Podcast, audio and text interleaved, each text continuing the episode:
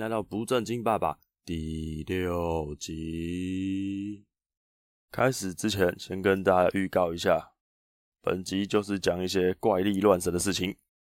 如果你不敢听，会害怕，那我有一个良心的建议，就是请你继续听下去，因为你听完我的遭遇之后，你们会觉得你们遇到的都不可怕。农历七月啊，就在不久之后了，所以呢，先在这边赶快跟大家讲一下这些鬼故事，不然到时候鬼门开了再讲，我怕真的会把大家吓到剉赛。其实是鬼门开的时候，我自己也不想讲啦。先跟大家分享一下我跟太太的人生第一次遇鬼，当做这集的开头吧。刚上大学的时候，我们的宿舍。阳台看下去啊，是一个山谷中间的路，那边有发生过一些车祸事件，死了不少人。有一天我在宿舍的阳台看风景吧，三更半夜，我就看到山谷的远远处，电线杆旁边有半截的人影。那时候想说应该是眼花，我就很仔细的看，它只有上半身，然后半透明半透明的，我分不出来它是。男生、女生、真人、假人，我完全分不出来。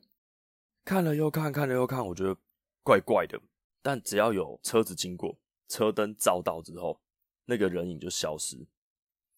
车子离开之后，环境又变暗的时候，那个半截的人影又飘出来，一直停留在一个电线杆旁边。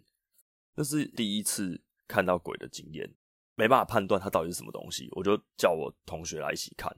我同学看到之后。立刻蹲到女儿墙下面躲起来，因为他也看到了。我在抬头看的时候，真的又是一个不是很清楚的，好像是男子的身影，有点怕啦。加上那条山路有非常多的死亡车祸，但其实这次经验也没有特别放在心上，就只是当做自己人生可以看到鬼或撞到鬼的一个开端而已。再来讲一下我太太人生第一次撞鬼的经验。上集有跟大家叙述。我太太在大学期间就非常容易遇到这些有的没的。她的第一次是在大一，他们大一的课程非常繁重，作业几乎永远交不完。就在一个早上六点零三分，我太太决定她要先去睡一个小时，七点再起来继续做，因为早上的十一二点要交一个很大的作业。因为已经累爆了，所以躺下就要开始睡的时候，她突然听到。快起来！快起来！快起来！快起来！快起来！越来越激动，一直逼他起来的声音。因为他睡在一个牙房里面，又没有任何室友，所以当然就是他听到了这声音，一直催促他，一直催促他。然后太太就很害怕，因为他是人生第一次嘛，他就想要起来，赶快起来看发生什么事情，但他动不了，就像我们传说中的鬼压床，完全动弹不得。最后，他挣扎、挣扎、挣扎起来，只好默默的继续做他的作业。那个时候的时钟还是六点零三分，但那次的经验啊，神秘的力量是在帮忙他，因为他最后是起来六点零三分继续开始做他的作业，也是到最后一刻才把作业做完，成功的交出去。所以虽然口气比较不好啦，但应该是在帮助他，没错。以上都是我们两个还没在一起之前的事情。我们在一起之后呢，除了上集讲到有听众反映有点太可怕的大手印毛巾事件之后，陆陆续续遇到的都是我自己遇到，我太太就再也没遇过了。好多好多年前，我们刚在一起没多久，我们去环岛，从台北由东部南下，有一段路程是从台东到垦丁。有山路，有各式各样不好走的路。那天的时间是半夜，一整大段路完全没路灯，我就开着开着开着，我突然发现我的后照镜正中间的后照镜后面有看到一台小发财车，它贴我非常非常的近。我那时候感觉很差，因为三更半夜的山路，你又不开车灯，你又贴我贴的这么近，虽然我们开的都不快。那你为什么要贴我那么近？保持一点安全距离，到底会怎样？但你带着女生嘛，后面那个后照镜已经清楚看到里面有两个男子，而且他们近到是我清楚看到驾驶的脸，面无表情，一个壮汉，穿着白色吊嘎，一直瞪着我们看，我心里蛮不舒服的。本来想说要下车跟他们理论一下，但人家两个壮汉啊，我带女朋友，我就好，好，我靠旁边让他们先过。当我慢下来的时候，他们也跟着慢下来。哦，嗯，这个是在挑衅吗？啊，也不要多生是非，我就继续开开开。他们表情都没有动，一样的就是死人脸，一直盯着我看。当下判断，由于他们贴的太近，所以我左右后照镜都看不到后面那台小发财车，我只有在正中间的后照镜看得到。我开开开开开，突然对向有车出现，山路嘛，大家一定会开灯。我那时候再看一下后照镜，诶，后面那台车不见了。我再看左右后照镜，他们也是不见了。这种时候，我突然鸡皮疙瘩都起来了。我默默的问太太说：“哎，你有看到后面有车跟跟着我们吗？”然后太太就左看右看，看后照镜，回头看说：“没有啊，没有啊。”讲完之后，我再看一下中间的后照镜，靠腰，这台车又出现了，又一直黏着。我非常的冷静，继续的慢慢的往下开，因为其实也要天亮了。开到垦丁的时候，我才把这件事跟我太太说。还好我当下没有跟她讲，因为如果当下跟他讲，应该全车都是尖叫声，我更没有办法开车。后面那台也没有恶意，他就只是贴着我，然后一直盯着我看。只是你一直知道有人盯着你看的时候，心里非常的毛，非常的不舒服，但也没出什么意外，他也没有真的撞我，而且我相信他撞我应该撞不到我吧。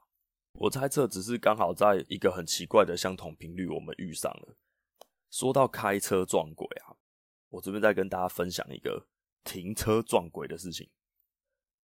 几年前我太太住在金山南路的东门市场里面那种老公寓。下班去他家接他，要出去吃个饭、逛个街之类的活动。女生都比较爱漂亮嘛，所以需要一点时间打扮一下自己。我就在金山南路的那个市场小出口暂停等他。这边假设一下，我的名字叫做王小明，我就在金山南路上熄火，窗户摇下来等他。这个时候，我突然听到车子外面很近的地方，有人很轻的、很调皮的女生的声音跟我说。王小明，王小明，我太太她很爱跟我恶作剧，我觉得应该是她偷偷跑到车子旁边在闹我，我就不理她。结果又在车子的前方又听到王小明，王小明那种很俏皮、很年轻女生的声音，我那时候就 好啦，下车找她。车门一开，车门一开，我还没要去找这个声音的来源的时候，我突然感觉到一阵奇怪的感觉。在信义路跟仁爱路中间的那段金山南路，晚八点多的平日，应该要车水马龙才对。但我下车那瞬间，整个金山南路是安静的，这一向对向都没有车，没有人，整条路完全是静悄悄，非常的奇怪。但我没有多想，可能就是刚好交通这段突然没有车，但安静到很诡异。我就去车前车后看，都没有那个声音。我又坐回车上，我想，嗯，你要跟我玩，我就等你嘛。结果又听到王小明，王小明。当我再次下车的时候，我突然看到市场那个小路里面暗暗的，我太太这样走出来，我突然全身鸡皮疙瘩都起来了。就在我看到太太的那个瞬间。非常的嘈杂的声音出现，整条金山南路上车水马龙，然后还有路人从前面的骑楼经过，干嘛的？我就问我太太说：“你刚刚有没有在旁边恶作剧？”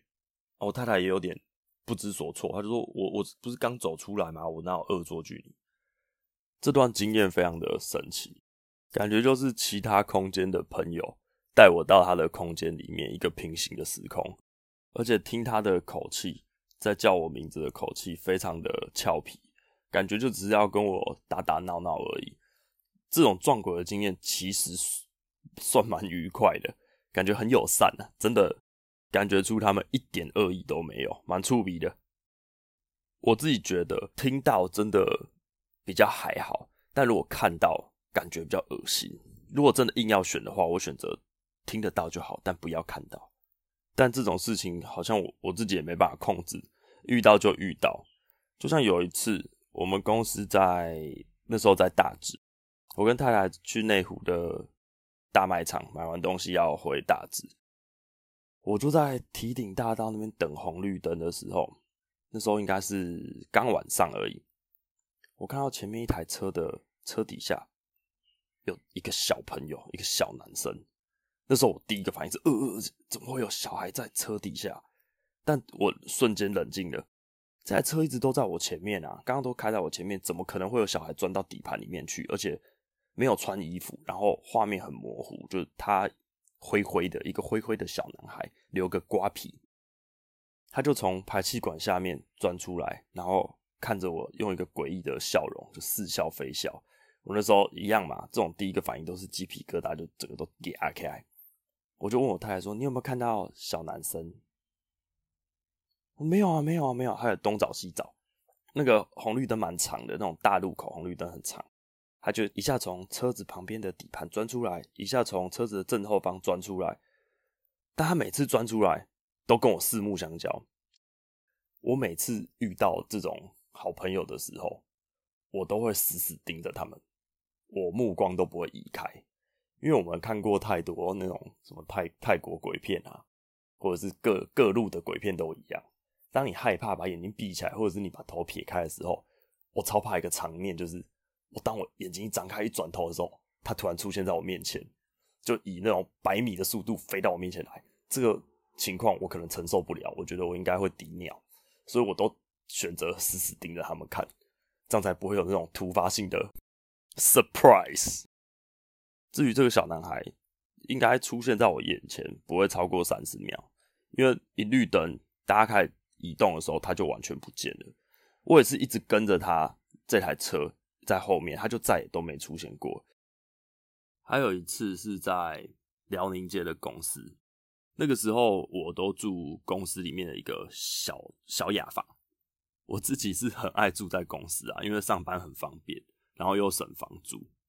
所以我结婚之前，其实有很大部分的时间都住在公司里面。这间公司是在一个。小巷弄里面的一楼，有一天我跟太太一起出门去办事情，大概是傍晚吧。我同事一个人在办公室里面在打扫、扫地啊什么的。忽然我人在外面接到我同事的电话，一个非常壮硕的男子，他竟然跟我说：“你赶快回来，你赶快回来啦，拜托啦！”带着一点哭腔。电话里他也没有明讲发生什么事，我想说蟑螂吗？还是巨型蟑螂？还是老鼠？还是怎么样？他就怕一些有的没的。嗯，好啊，那我就赶快回去。回公司的时候就看到一个壮硕的男子，我同事拿着扫把跟畚斗站在庭院里面，脸很苦。他说：“有阿贝，阿贝，什么阿贝把你吓成这样？”他说。刚刚有一个阿伯从你房间走出来，哦，那时候突然就是 战斗力提升，想说干，该不会是找小偷吧？不可能啊！你站在这边干嘛？他说我这样扫地扫到一半，我很专心，我低着头在扫地，突然看到从你房间有一个穿西装裤跟皮拖鞋的皮凉鞋那种装扮的人走出来。我说你有看他是谁吗？他说没有，因为我不敢抬头。我只看到他的脚而已，然后他哎了我一声，我说：“那你你就没有任何反应？”他说：“我就跑出来啦，很害怕，因为这间公司的出入口只有一个，就是前门，后门是完全出不去的。所以这个阿伯到底是怎么进去、怎么出来的，没有人知道。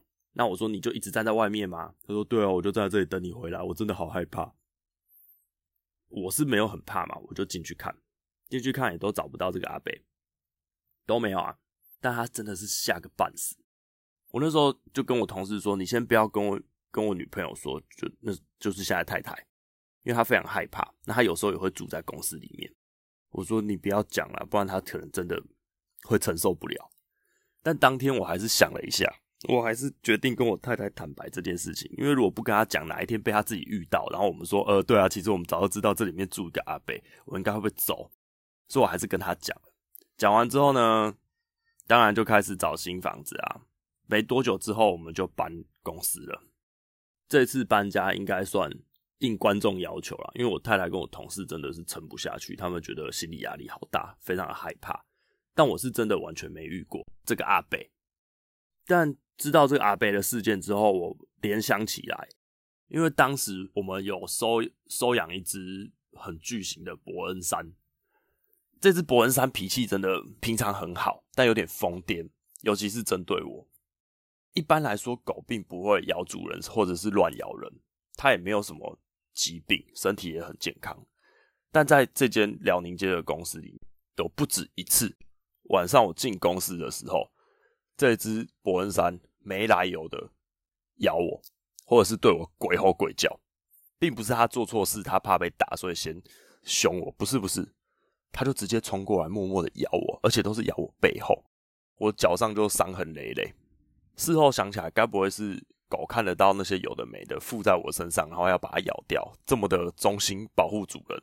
我也不知道，但不止一次的被它咬过，我觉得应该多少跟这些好朋友们有关系吧。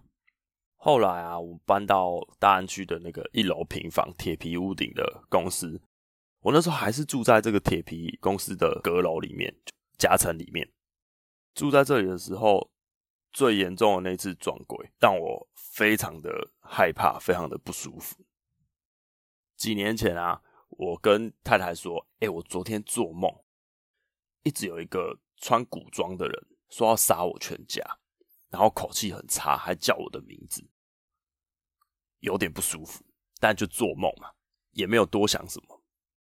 到了第二天，我又跟太太说：‘哎、我前一天晚上又做梦，而且我知道为什么他要杀我全家，因为他在梦里面就给我一个很清楚的第一人称画面。’我以前把他的头砍掉，他要杀我全家来报仇，而且这个 part two 啊，就第二天梦到的，我非常的害怕，因为历历在目啊，我好像是一个清朝的一个小官在守着一个城门。为什么是清朝？因为我看到我那时候我旁边的人站着，他是有留辫子，然后我就看到这位要杀我全家的仁兄，他就跪在我面前，结果就用刀一挥。把他头砍掉，连他的头滚出去的画面都非常的真实，很像在看电影。最讨人厌的是，我那时候手上还看到一张旧旧的纸，看起来很像公文。我看到这个人的名字，他叫做马玄。所以第二天的梦结束之后啊，我其实已经觉得这个是真的，而不是我自己做梦胡乱梦到的。我就开始在。那个菩萨像地，我有供奉那个地藏王菩萨，在我办公室的柜子上面，我就跟菩萨拜托说：“呃，这个可以帮我解决一下吗？我觉得很可怕，好真实哦。”然后就默念一些经文，因为我从皈依之后，我就有每天默背心经的习惯，然后回向给众生，这个已经是每天的习惯了。早上都还没事啊，就第三天晚上，哇，这个更可怕了，我梦里的。这位仇家又来找我，而且非常的生气。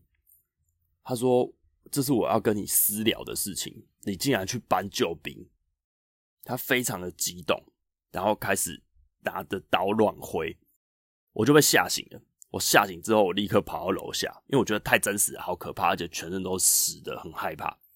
赶快跑到楼下，想要再去跟地藏王菩萨请示一下。这个时候呢，我根本被惊死呀！我的地藏王菩萨像是倒的。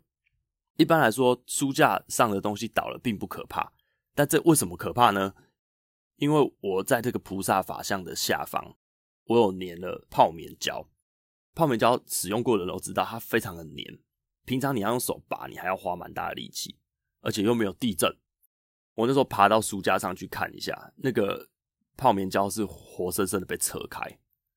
那如果没有外力是不可能的，但我很确定我睡前菩萨还是站得好好的，赶快把菩萨立起来，然后在办公桌前面开始默背心经，然后请菩萨帮忙解决。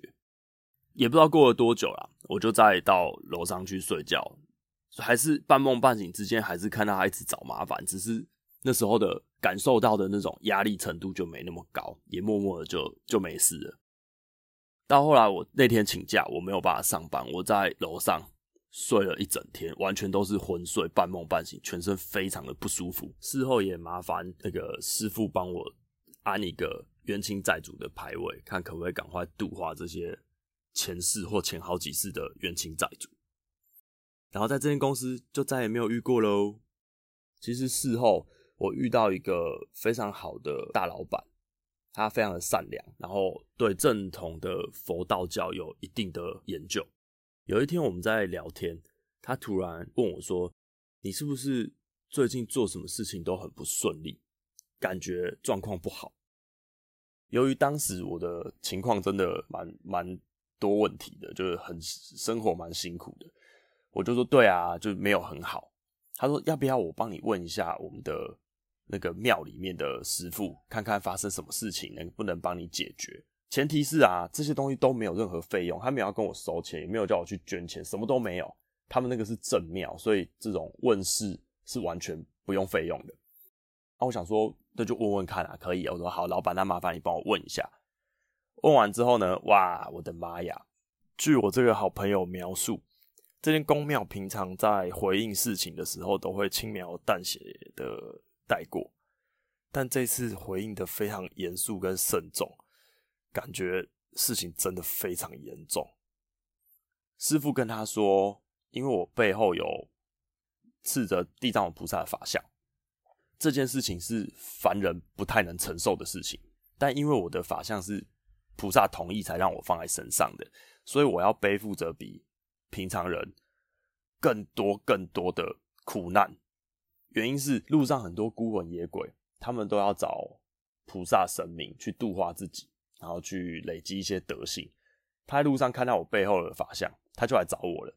加上我每天又会默背心经，他们就觉得嗯，这个好像有能力，但其实我根本没有，我只是一个平凡人，我只是很崇拜我的老板，所以我把他放在背后，希望他保护我。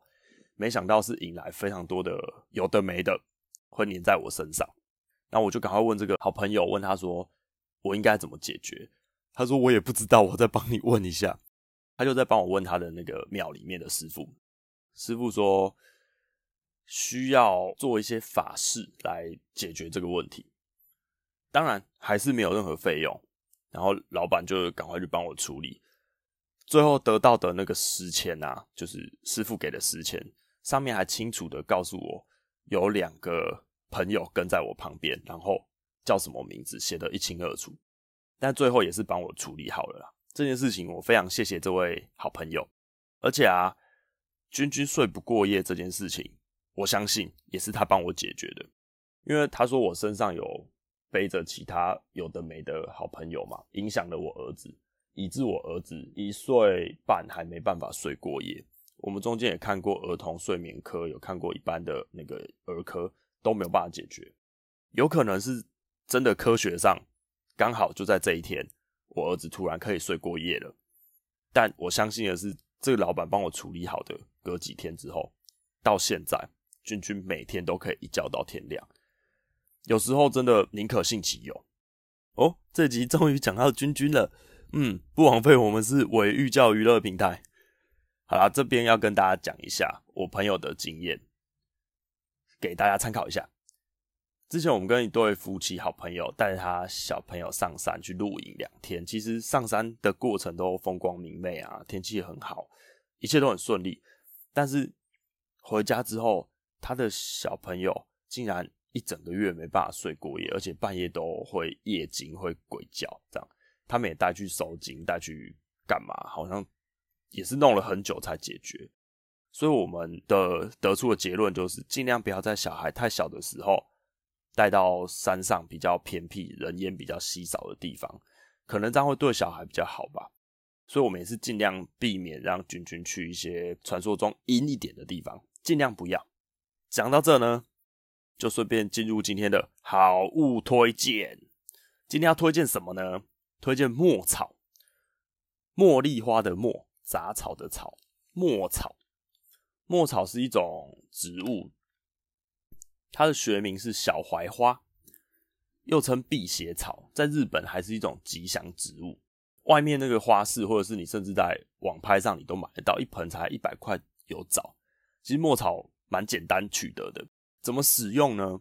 就你可以把它晒干、磨碎，然后带着这个少量的碎屑啊，用纸包一包带在身上。如果你去过阴一点的地方，或者是呃丧礼，甚至是医院探病之类的，你回家之后就可以把你身上带的这个碎屑撒在家门口，不要带回家，它有一个辟邪的作用。第二种使用方法是，你把这个墨草盆栽放在你家的阳台或者是大门入口，不要让它死掉，就可以有趋吉避凶的效果。第三种就是最常使用的方式，就你可以摘几片叶子，然后在小朋友洗澡或者是你自己洗澡的时候加到洗澡水里面去，就用这个洗澡水来洗身体，一样会把身上的霉气、坏运气洗掉。至于怎么照顾这个墨草盆栽呢？其实蛮简单的，它是半日照的小灌木，所以你不要让它一整天太阳直射，你可以让它一天晒个半的时间就好，两到三天浇一次水。让表土湿湿的就好啊，记得排水要顺畅，不要让它积水跟烂掉。那为什么我要推这个墨草盆栽呢？其实第一个，它是古人的智慧嘛，到我我阿嬷、我爸他们都还到现在都还持续沿用，就连我爸现在家里都会种一盆，只要我们回去，他就给我个几个叶子，几个叶子让我带回家帮君君洗澡，让我带出门防身之类的。不信白不信啊！一盆才一百块油枣，非常的划算。你想想看，你如果去行天宫给人家收金，你要不要投个香油钱？投一次也要一百。你如果去宫庙给人家收金，或者是量量量，你去量一次，你最少要投个一百块的香油钱。墨草盆栽一盆才一百块油枣，又可以使用无限多次，只要你好好把它养着，我觉得很划算，总比叫你去吞香灰来的健康吧。今天我就推荐这个。好物，而且长得漂漂亮亮，还可以增加室内美观的墨草盆栽。谢谢大家，我们下集见，拜拜。